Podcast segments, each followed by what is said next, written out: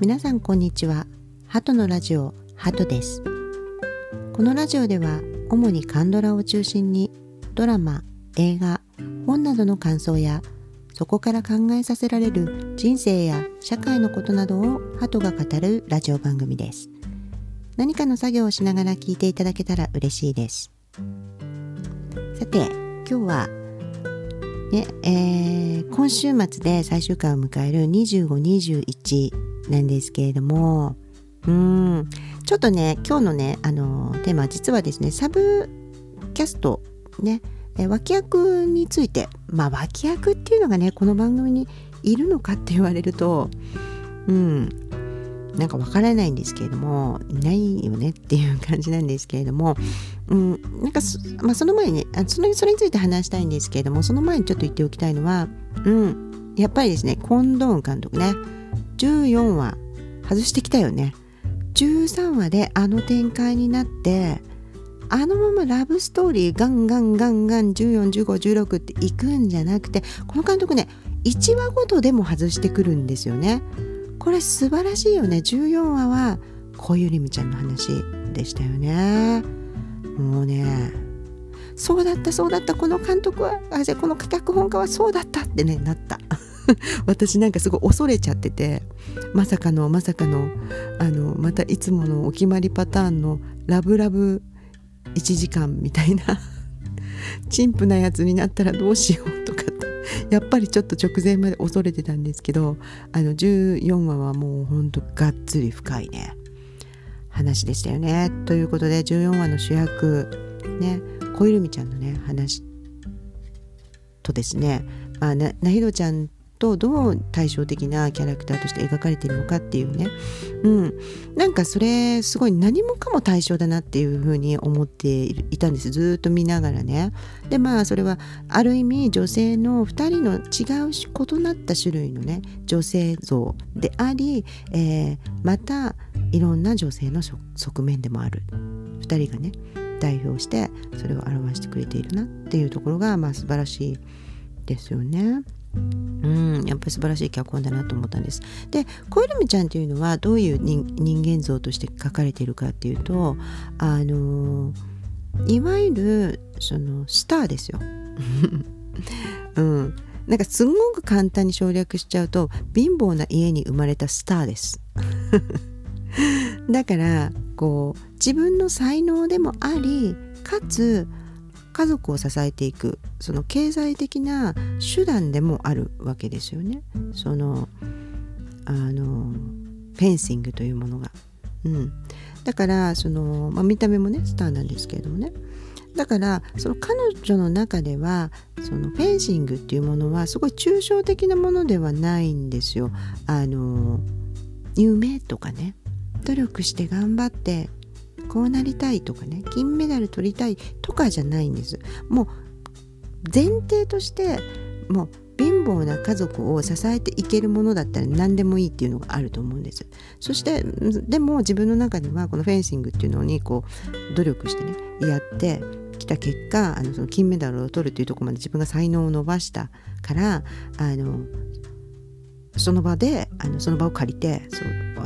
今後もお金儲けをしていかなきゃいけないし年金ももらわなきゃいけないしとかね、だからずっと金メダルを取り続けなきゃいけないという結構シビアなその自分の楽しくてやってるとかっていうのを考えるような立場じゃないわけです。でもしね一瞬そういうふうに思っていたとしてもですねやっぱり現実の方が大きいわけですよ。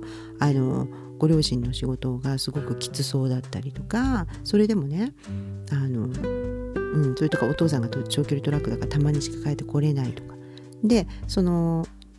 家族をこう背負ってるわけなんですけれども、でもそこは嫌々じゃないんです。彼女が嫌々やってない唯一のことっていうのは両親を愛するっていうことなんですよ。なぜならばこの両親がめちゃめちゃ優しいからなんです。小ゆるみちゃんをめちゃめちゃ可愛がっていて、そんなに自分がこの両親も自分の夢とかそういうことではなくてその子供を愛するということのためにそんなに上手じゃないながらも真面目に仕事をしているわけです。でご両親はね特にすごいビジネスの才能があるというか、ない方だと思うんですね。そして人が良くて、それでだから多分ちちょっとなんて言ったらいいのかな、薄利多売的な、すごくもう安くてもいいから自分のすごくこう誠実に自分のやれる仕事をやって、そのお金の中で娘がやりたいっていうものを、欲しいっていうものは全部与えてあげたいと思っている親の鏡のような2人なわけです。うん、なんだけど残念ながらね、いろいろ問題を起こしてしまうわけですよ、両親が。うん、だからこよるみちゃんが若いからね、時々その家族のことを忘れてですね、楽しいこともあると思うんですね。それがすごいリアルだなと思ったんですけど、すんごいシリアスなシーンもあれば、やっぱり高校生だからついね、友達といたら笑っちゃったりなんか楽しんじゃったりとかっていうね、楽しんじゃったりっていうか楽しい瞬間もあるっていう、それがまあ本当に高校生じゃないですか。うん、だからでも彼女は一時たりともフェンシングでなんていうか努力することをやめられないんですよ。なぜなら時々やっぱり家に帰ったら現実が待ってるからなんですね。うん、やっぱりお父さんとお母さんたちを楽に早くさせてあげたい、ね、そのことがこの何て言うんですか、家族の鏡のようなね関係なんです。うん、だから彼女っていうのはすごく早くして、ちょっとペキュイージに似てますよね。やっぱり経済的に困窮するっていうことは子供をね早く大人にすると思うんです、私は。なのでこの現実っていうのはすごいよく分かってる。うん、自分もただ高校生としてやっていくんじゃなくて、稼ぎ手の一人にならなければこの家はダメだっていうことが分かってるわけですよね。そしてなぜか自分が一番ビジネスの才能っていうかね、そういうちょっと冷徹なところもありますから、それを持ってるっていうのは彼女も分かってるわけです。ただ韓国なんでね、親より偉そうにとかはしないわけですよね、もちろんね。うん、で何て言うんですかね、だから彼女の一番の大切にしたいことは家族の幸せなんです。彼女が一番欲しいものは、そして経済的豊かさなんです。で一方ひろちゃんっていう子は経済的には豊かですよね。お母さんがテレビ局のねアナウンサーで、うん、でだけど父親がちっちゃい頃亡くなっていて、父親から勧められたフェンシングですから、なんだろうな、ひろちゃんにとってフェンシングっていうのは夢とか父親の愛とかですね、思い出とかですね、うん、努力とかすごく抽象的なものなんですよ。もうそれこそ漫画の中の世界のようなものなんです。ただやっぱりお父さんとの思い出があって、最初のねすごいこのフェンシングが楽しかったっていう子供の頃ね、楽しくて始めたものですから、フェンシング自体がすごく好きだ、フェンシングをしている自分も好きだし、フェンシング自体がもう本当に楽しくてしょうがないからやめないっていうね。そしていつかこよるみちゃんと肩を並べて金メダルを取ったりとかですね、こよるみちゃんに勝ったりとかっていうのを夢に目標に掲げているっていう、本当に対照的な2人です。うん、それがすごくよくこのドラマはたくさん描かれてるなと思うんですね。まずこよるみとひろちゃん、そしてペクイジングとひろちゃんですね。うん、でこよるみちゃんはもうちっちゃい頃からそれ持ってないんですよ、夢とかそういうものは。うん、だからすごいある意味徹底的な現実主義者です。そしてひろちゃんはどちらかというとそういう夢を追う子です、ね。うん、でだけど生活には特に困っていません。そしてペクイ人は元夢を追う人だったんだけれども、生活に困窮してすごい現実を知ると。うん、だけどそもそももともとはドリーマーだから、現実にすごいしょっちゅう打ちのめされると。うん、だから夢とか希望とか努力とかそういうものを信じたいんだけれども、どんどんなんていうんですかね、そこをボコボコやられてしまうわけです、現実に。うん、現実ってそんなに綺麗なことばかりじゃないと。だからこのドリーム純粋バイオひろちゃんを見てですね、昔の自分を思い出したりして、希望にかけていくっていうことなんですよね。うん、でこよるみちゃんと、ひろちゃんもちろん仲が悪かったわけですよね。最初バチバチにやってたんですけれども、実はね、彼女たちがチャットをやってて、チャット友達がいましたよね。ライダー37とインジョルミっていうね、ひろちゃんがライダー37、ね、でその相手は誰なのかっていう話で、これは実は小ゆるみちゃんだったわけです。だからこの2人はネット上では唯一自分の弱みとか悩みとかそういうものをさらけ出せる親友だったわけですよね、だからこの2人が実はいろんな自分のたちのね、いろんな事情っていうものをね乗り越えて、友情を育ん、そういったものを全部取り払ったら、やっぱりただのすごくこの思いやりのあふれるですね、なんかこうある意味恋人関係にも似た友情を持っている、もう愛にも似たね友情関係を持てる2人だっていうことをなんかそれってすごく夢のある意味夢のある話だなっていうふうに思いました。だからお互いのないものを相手が持っている。そうだからひろちゃんっていうのはお父さんもすごいそういう優しいお父さんもいませんしね。だから金メダルに負けたらトラックで迎えに来てくれるみたいな、会場までそういうお父さんなんですよ、小ゆるみちゃんのお父さんは。でもそれを片目で見ながら自分は電車で帰るわけですよね。重い荷物持って、お母さんもちろん仕事ですから迎えになんて来ませんしね。だからいつも一人なわけです。夢はあるけど一人、でそれとかお母さんとはもう全然すれ違っちゃってますから、理解あるお母さん、優しいお母さんっていうのがいない、今のところいないっていうふうに思っているわけですよね。でそれはなんていうのかな、お金持ちの子のちょっと傲慢さでもあるなって思う時もあるんですけれども、でもこれは普通の子ですよね。普通のお母さんの苦労とかは何も分かってなくて、お母さんが言う言葉の一つ一つだけを信じてですね、お母さん嫌なやつみたいなね感じになっていると、そうなんですよ。それで小ゆるみちゃんのお母さんはライバルのねひろちゃんが金メダルを取って誤審なんじゃないかみたいなねスキャンダルにさらされた時もそんなこと言われて、大変だったねと、もうそういうひどいこと言うやつだ、もう本当にみんなひどいこと言って悪いやつだったねって言って、よく頑張ったみたいに抱きしめてあげるひろちゃんを、そんなお母さんなんですよ。もう本当になんか人類愛を持ってるっていうか、本当に優しく周りの人に優しいお母さんなわけですよね。そこでやっとなんか本当に言われたかった、お母さんに言われたい、自分がこんなお母さんだったらいいなっていうお母さんは小ゆるみちゃんが持っているわけです。で小ゆるみちゃんは小ゆるみちゃんでいいな、苦労してなくてって思っているわけですよね、そしてそんな苦労してない彼女に金メダルを奪われるんじゃないかといつも戦々恐々としてたために、すごく冷たい冷たくですねひろちゃんをあしらっていた。でも実は2人はずっと長年の間励まし合ってきた、ネット上でね励まし合ってきた友人相手インジョルミだったんだと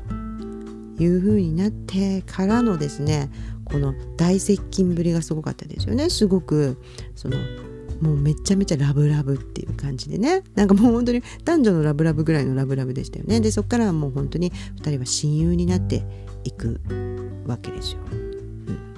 で14話でね、この小ゆるみちゃんの選択っていうのがした時もですね、ほとんど彼女が本当に本音を話せる相手ってひろちゃんでしたよね、もうみんなにはなんかもうこれでいいんだと、私なんていうんですか、ロシアに帰化してね、お父さんがですね交通事故を起こしちゃうわけですよ。でその交通事故を起こしたお父さんはその相手はですね、もうなんか多分再起不能みたいになっちゃってるんでしょうね。だから入院費とか示談金とかいろいろお金がもっといるようになっちゃったわけですよね、でその前にお母さん詐欺に遭っちゃうわけです。だからお父さんとお母さんすごくいい人なんだけど、なんかこの運がないというかですね、運がないしゆりむちゃんにどんどんなんていうのかな、プレッシャーをかけてしまうというかね別にそんなつもりはないんですよ。彼女を幸せにしようとしてるのになんか運がないみたいな、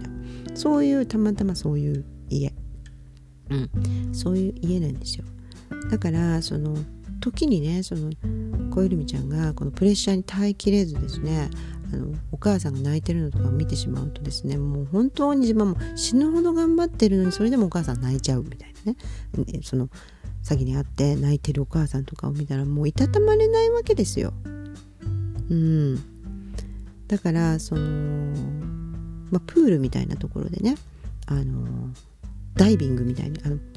ダイビングっていうか、もうほんとまっすぐ後ろ向きに落ちるみたいなねのをやってましたよね。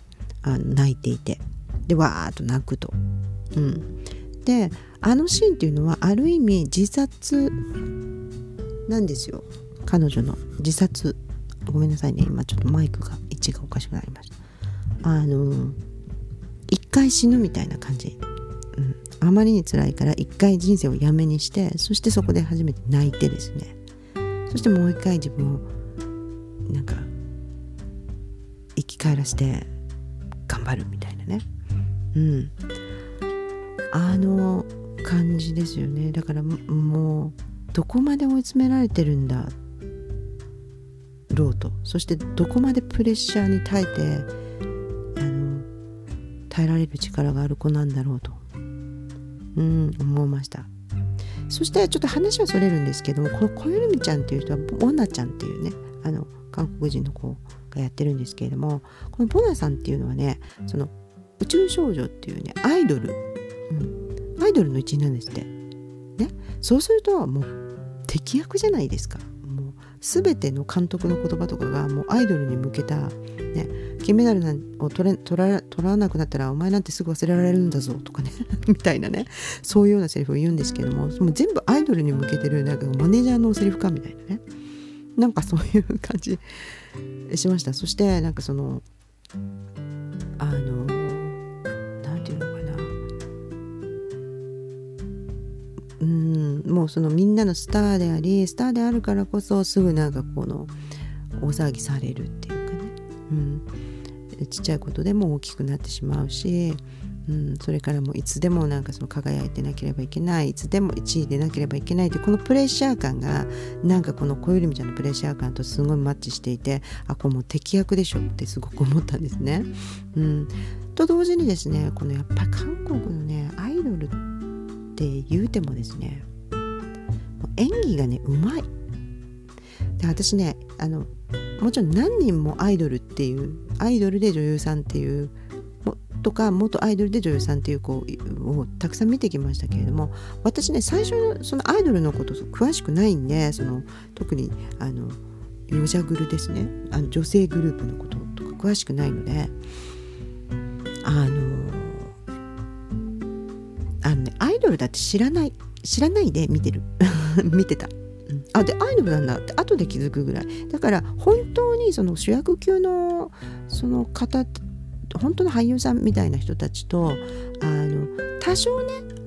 やっぱうまいな、俳優さんの方がうまいなというふうに思ったりもするけれども、運命の差があるとかじゃないですよね。全然女優さんですって言われたら、はいそうですねっていう感じのぐらいのうまさなんですよ。そうですよね、何でもそうですよね。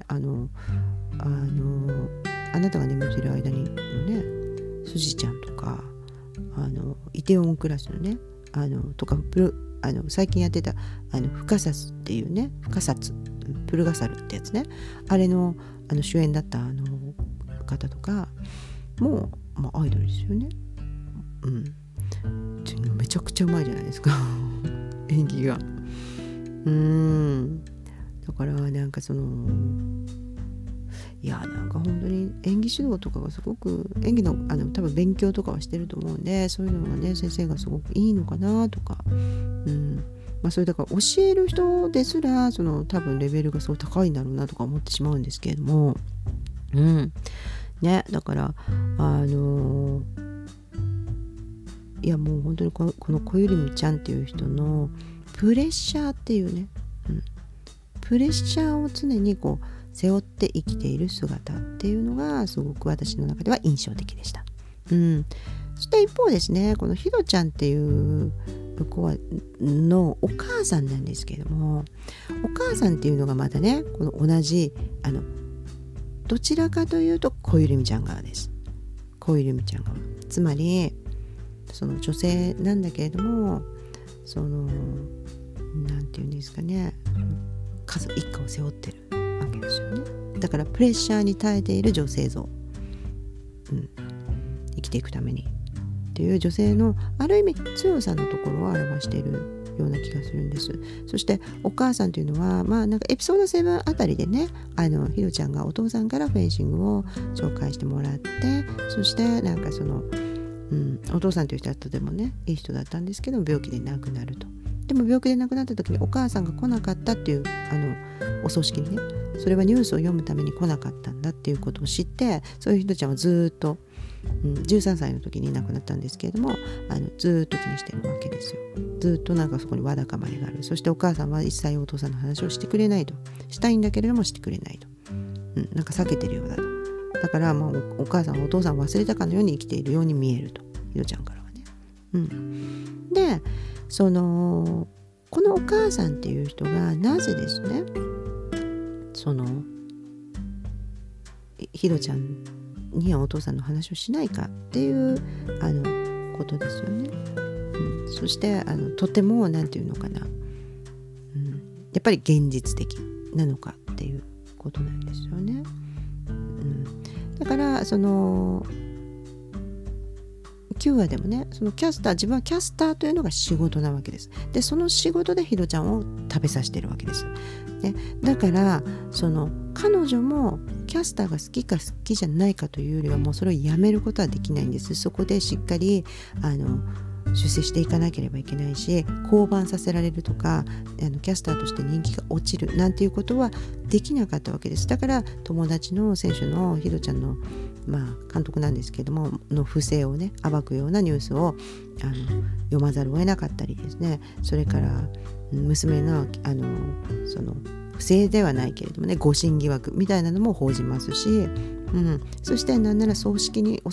父さんに出れなかったのもですね、なんていうのかな、ちょうどそのキャリア的にもうちょっとうまくなれというふうにね、局長みたいな人に言われてですね、みんながその記者上がりでキャスターになったから下手なんだみたいな感じで降板させられないようにしろよみたいな注意を受けた時にですね、なんかどっかの大きな事故のねニュースが入ってきたと。だから私ももっと頑張りますっていうふうに言って、その大きなニュースが入ってきた時に同時にお父さんから病院から電話ですと、多分既得の電話でしょうね。でも私が読みますと。でみんなはもうそんなバカな、病院に行った方がいいって言ったんだけれども、いや読みますと言って、泣きながらですね、ニュース速報ですっていう練習をお母さんがしているわけですよ。でこのお母さんはもうお父さんが長くないっていうことを分かっているわけですよ。だからそのお父さんにもうその経済的に頼れない、その旦那さんね、長くないということが分かってるから、その旦那さんの死よりも娘を選んだわけですよ。娘との生活を、だから父親のことをね、あまり話したくないわけです。なぜならば依存心が出ちゃうでしょ。その依存じゃないですか。その旦那さんに頼りたいとかね、もう思えないんだから、持っても仕方ないんだからね。だからもう本当にそこで生活をしていくっていうことなんでしょう。だからひろちゃんがお母さんにね、なんかそのお父さんの椅子を、お父さんの思い出の椅子をお母さんが捨てちゃったとかね、なんかそういうなんていうんですかね、なんかお母さんがちょっと冷たいなっていうふうに思うね。でそういうお母さんは自分も理解してくれてないしとかね、そういうふうに思っていたとしても、その、彼女はですね、まだ自分は13歳なんだと、あの時のね。だからお父さんのお葬式に来なかったお母さんを恨んでるんだと、いうふうに言っているわけですよね。だけれどもお母さんは、あんたはお父さんのことを恋しいだけでしょと、私は8割恨んできたんだと、だからその話を避けてこそ自分は生きられたし、忘れたからこそ、救われてたんだ。だからその努力、避けてる努力、忘れようとする努力のことは何も言うなというわけですよね。そういう努力を非難しないでくれと。で、大人に早く大人になってほしいって思ってたっていうね。ひろちゃんに早く大人になってほしいんだ。なんでわからないんだと。あなたも試合に行くだろうと、何があっても。私もキャスターなんだから何があったってニュースを読むんだ。そういうことが分かってほしいっていうふうに理解してくれって言うんだけれども、まあひろちゃんは理解できないとね。まだなんでお母さんがお父さんのお葬式に来なかったかとかね、恨んでるんだっていう話をするわけですよね。うん、だけれどもなんかその11話でね、その2人がお墓参りに行くシーンがありますよね。そしてまあ韓国ってなんかこう3回お辞儀するみたいな、3回体をつけてお辞儀するっていうね、正式なお辞儀があるんだけど、お母さんが2回目でもお辞儀できないわけですよ。もう立ち上がれないわけですよ。もうワンワン泣いて。で、まだあなたは13歳なのって、本当に13歳なのってひどに聞くわけですよ。で、私は大きくなったら話したかったんだと、本当はお父さんに会いたいし恋しいんだって言って、もうワンワン泣いちゃうわけですよ、お母さんが。そこで初めてひろちゃんは、あ、お母さんはお父さんのことすごい愛してたんだっていうことをね、 お母さんも会いたかったんだっていうのを気づくっていうね、なんかある意味ひろちゃん能天気だなみたいな、本当に子供だなっていうふうに思っちゃうわけですよね。でも彼女が子供でいられる、そして彼女が夢をなんてねものにこううつつを抜かせる、そして彼女が漫画なんか読んだりできる、パンについてるシールを集めたりしてウキャキャとかね言ってられる、そして試合に勝っただの負けただのね、そんな一喜一憂して青春を謳歌できる、それは全部お母さんのおかげなわけじゃないですか、ここでは、ね。で、お母さんは全てのなんていうんですかね、そういう下界の苦労っていうんですか、それから守るためにもう自分はもう超大人になるしかなかったわけですよね。正直その子供が生まれてちっちゃくてとかね、うん、まあなんか10代ぐらいのね前半ぐらいで旦那さんがいなくなるっていう風になったらね、経済的支えもなくなるしシングルマザーになるしとかってなった時に、やっぱりねその時の女性ってねそこまで大人じゃないよ、うん、まあ少しは大人だろうけどね。でも子供ができたからってすぐ大人になるわけじゃないんでね、やっぱりある意味覚悟を決めた時にお母さんになるっていう感じが私はしているんで、あの時に彼女はもうお母さんになったんですよ。もう母っていう選択だけをしたんですよ。だから、まあ、どんなきつい仕事でも娘がねなんかお母さん集めたいとかね、お母さんはいまたこれお母さん遅刻だよとかね、なんかお母さんは全然私のことなんてどうせ応援してないでしょみたいなね。まあ彼女のお母さんの立場からしたらひろちゃんってなんか引っ叩きたくなるような娘ですよね何なのみたいなね、うん、なんか親の心こ知らずだなみたいな感じなんだけれども、そのなんていうのかな、その若い上のこの横柄さとかね、なんかそういうのすらも守ってるわけですよ。お母さん守ってんですよ。もうパパママですよ、もう要するにね。だから彼女はまあ成功してるんです。成功してるんだけど、やっぱり心が通じ合ってよかったよねと、彼女の前で泣けてよかったし、ひろちゃんの前でお母さんが泣けてよかったし、うん、なんかあそこで気持ちをすごく吐露したことによって彼女たちのその心のすれ違いっていうのがこう和解したというかね、うん、少しなくなりましたよね。別に性格はお互い強烈な性格だから別にすごいなんか甘々になるわけじゃないけど、小ゆみちゃんの時とは違ってね、うん、でだから私の中ではね、こういうその現実に対してしっかり生きてる女性みたいなのが一見怖そうに見えるんだけれども、うん、まあ、ある意味必死であるし、その甘っちょろいこと言ってない、うん、甘っちょろいこと言わないで本当に努力する、そういうね女性すごい好きですよ。私めちゃめちゃ好きなんですよ、うん、だけれどね、だけどね、だからといってひろちゃんのようなこの甘っちょろい中でいるからこそ純粋に夢とか純粋に努力とか純粋に思いやりとか愛とかを信じられるね。このなんか時にはバカをしてまでもそれを守ろうとするというこの向こう水さもすごく好きです。その向こう水な女性ね、そのもう一人の代表としてスンワンちゃんが出てきますよね。で、スンワンちゃんの回っていうのはエピソード12ですよね。エピソード12でスンワンちゃんっていうのはその前からねすごく優秀で全国1位の成績で、もうこのままいったらソウル大だよねと。で先生からも一目を置かれてるから友達がねなんかこう友達をかばったりとかしても、スンワンの顔に免じてとかね今日はいいかみたいな風になるようなぐらいの子ですよね。でもその社会に対して不平間違ってることは間違っていると。で彼女もやっぱりね経済的に苦労してないんですよね。お母さんという人がすごくでまた同時にお母さんという人はスワンちゃんをすごく信じてるし、すごくこう明るくて前向きでしっかり者のお母さんですよね。なんかこうちょっとしたなんていうんですか貸し部屋業みたいなのもやっちゃうようなねお母さんだなと思います。そしてこのスワンちゃんが友達のねこう何でしたっけ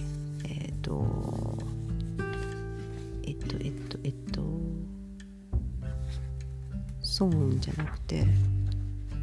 ょ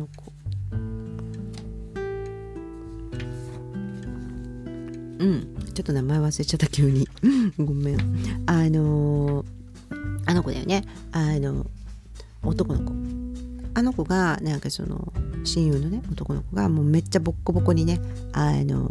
殴られちゃって先生にちょっとしたことでも血とかも出ちゃうぐらい殴られちゃって、その暴力っていうのをね前々からね自分のやっている海賊ラジオで教師が暴力振ることにどう思うみたいなねそういうこととかを言ってたわけですよ。だからなんていうんですかそういう不正世の中の不正とかですねなんかどうも正しくないなっていうふうに思うことですよね。そういうことに対して本当に正義感がすごく強いっていうことなんですよ。でまた彼女もなんか本当に純粋に精神的にそれを精神的な人でジウンがボコボコに殴られちゃったんだけど、でその本当にこの大事に思ってる正義っていうね社会正義とかねそういうもののためには殴ったのをねラジオで言ったことがバレてですね反省文を書けと、その反省文を全校の前で読んでもう二度とそういうことしませんって言ったら許してやると、そういうようなことを先生に言われるんだけどそれならやめると。でね高校認定試験みたいなのを受けなきゃいけないくなるわけですよ。高校を自主退学してしまえば。でそこでお母さんっていう人がねすごい立派でしたよね。なんか本当に捨てないとねいけないほど大事なことなのかと、その1年間努力してきた受験勉強を捨てないといけないこと大事なことなのかって言ったらそうなんだと、このことは大事なことなんだ、転校じゃダメなのかと、転校したらなんかそれ自分が間違ってたっていうことになるからダメなんだっていうふうにごめんなさいお母さんって言うわけですよね。そしたらお母さんが柔軟になることも学ばなきゃダメなのよと、ただ戦うだけじゃ生きていけないのよっていうふうに言うんですよ。そうするとスワンちゃんが分かってるけどできないんだごめんなさいって言ってそれでねなんていうんですかね、この高校辞めちゃうわけですよね。で自分で努力してもう1年努力して勉強して大学に行くんだと、勉強得意ですけど1年延期ってねもう受験直前で1年延期って結構なヘビーな選択だと思いますけど、でもやっぱり自分が間違ってるっていう思うことをして生きていくよりはそっちの方がいいというですねすごく人間性に対して誠実でありたいという人ですよね。だから現実が厳しくない分社会のこととかそういう厳しい人に対して間違っていることとかですねそういうことに対してやっぱ敏感になるんですよ。だからお家がねなんだろうな豊かだったりそういうことってすごく精神的なことに対してある意味ねありがたいことだから、なんかその人間性を培っていくっていうことが、人間性の大事さとかね、そういうことを考える余裕があるってことですし、そのなんて言ったらいいのかな、なんか純粋培養なんですよ。やっぱり純粋培養だからこそ、そういうなんていうか、自分のリスクも顧みずやってしまえるみたいなね、ところがありますよね。うん、だからもうこういう学校とかね、そういうの嫌いだったわけですよ、そまちゃんは。だからやめちゃうと。ね、そしてだからここスマちゃんはある意味ひどちゃん側の子ですよね、うんと思います。で、まあ、同時にねちょっとね出てきたそのイェジちゃんっていうね、そのフェンシングの後輩ですよね。で、めちゃめちゃ勝てなくて、もうフェンシングやっててももう本当にやで校庭を一周したらそのまま学校出てっちゃうみたいなねなんか出てってみたいと思ってたみたいな、ね、感じでね、それぐらい嫌になっちゃって、それで自分はねパン屋さんになりたいなとっていうふうに思ったと。要するにさっきもね言いましたけども、ここで一切勉強 させてもらえませんからね。テストもいつもただ丸つけるだけみたいな感じで、ビリでも何でもいいわけですよ。運動部だから、運動部ってそういうものらしいですね、うん、すごいよね。うん、だからもう絶対大学とか行けないから、その、まあ、行ける体育大とかだったらね行けるのかもしれない、成績が良ければ。だけどその、もうなんかこれをやめたいんですって言った時に、コーチにそのやめたい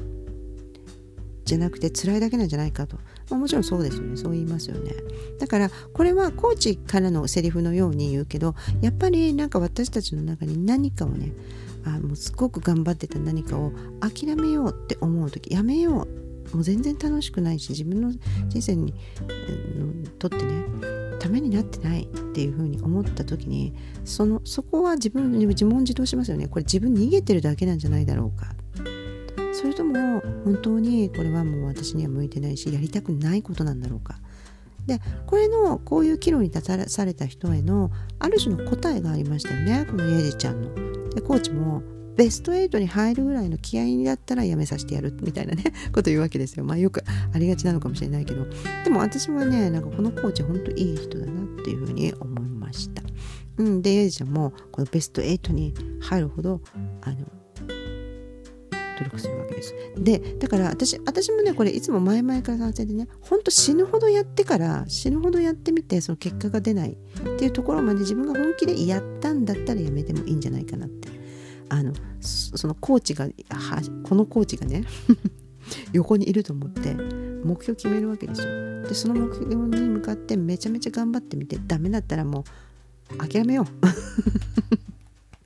うでもそれでいいと思う。その頑張りっていうね、その本気っていうのはどこに行っても使えるからって思うんですよ、本当にね。スポコンとかあんま好きじゃないんですけど、だからなんかこの彼女はなんかパン屋になろうと思うとかって言っててね、パン屋やってみたいって言ってるわけですよね。だからこのベスト8に入ってスパッとやめると、優秀の美を飾ってベスト4まで行こうとかってね、先生が言ったんだけど、いやもう8でいいですと、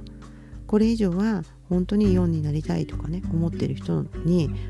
失礼だからやめる、自分はこの道じゃないと思うっていうことが、やっぱりその本気になった時に分かるんですよね、きっと。もうなんかすごいすがすがしくやめたよね。だからなんかこのドラマっていうのはやっぱりですね、全体を通してね、その女性の生き方とか、その女性同士がその違うタイプの女性であってもね、そのお互いを理解して、まあ、ひろちゃんとこゆるみちゃんがその自分のね、そういうバックグラウンドとか、要するに生い立ちとか背景とか家庭環境とか、どういう、まあその高校生でもねどういう社会的ポジションかとか全部取っ払ったら、インジョルミとライダー、ね、37のように親友になれるかもしれないっていうところから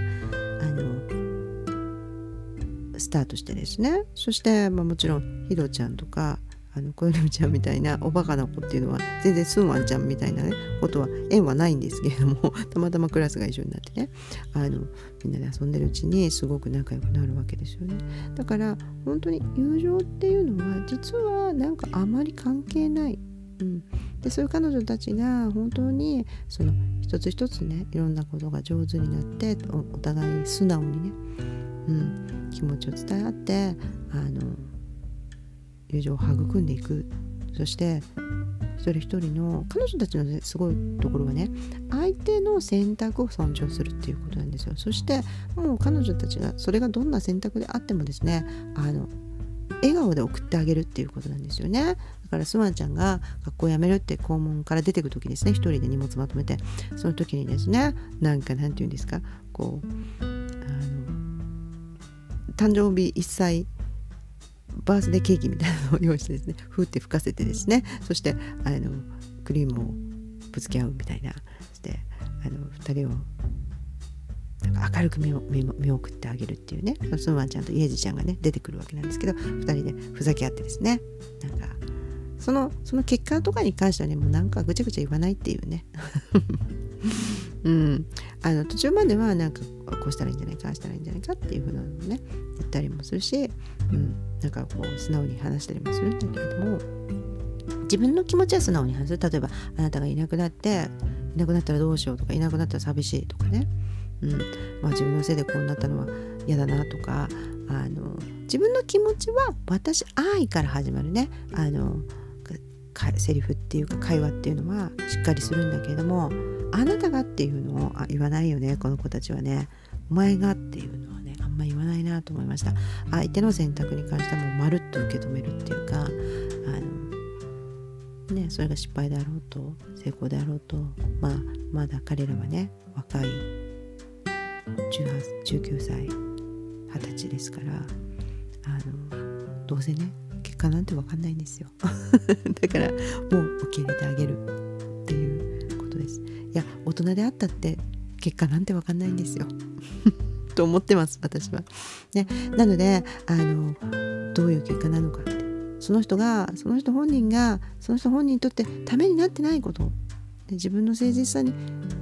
背いてるようなことをしている時以外はですね、なんか失敗も成功も受け入れてあげればいいんじゃないかなと、そして笑って冗談にしてあげるのもありかなというのを学びましたね。そして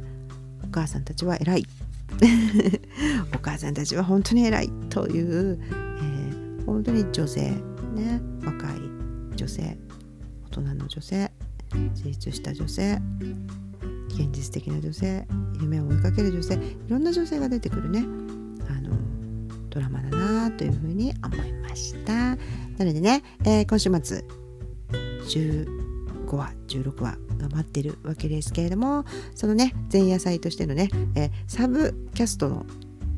方たちから見えるこの、25、21の女性像っていうのをねちょっと今日はお話ししてみました。それではまた、週末明けにねぜひお会いしましょう。それではまた会いましょう。See you!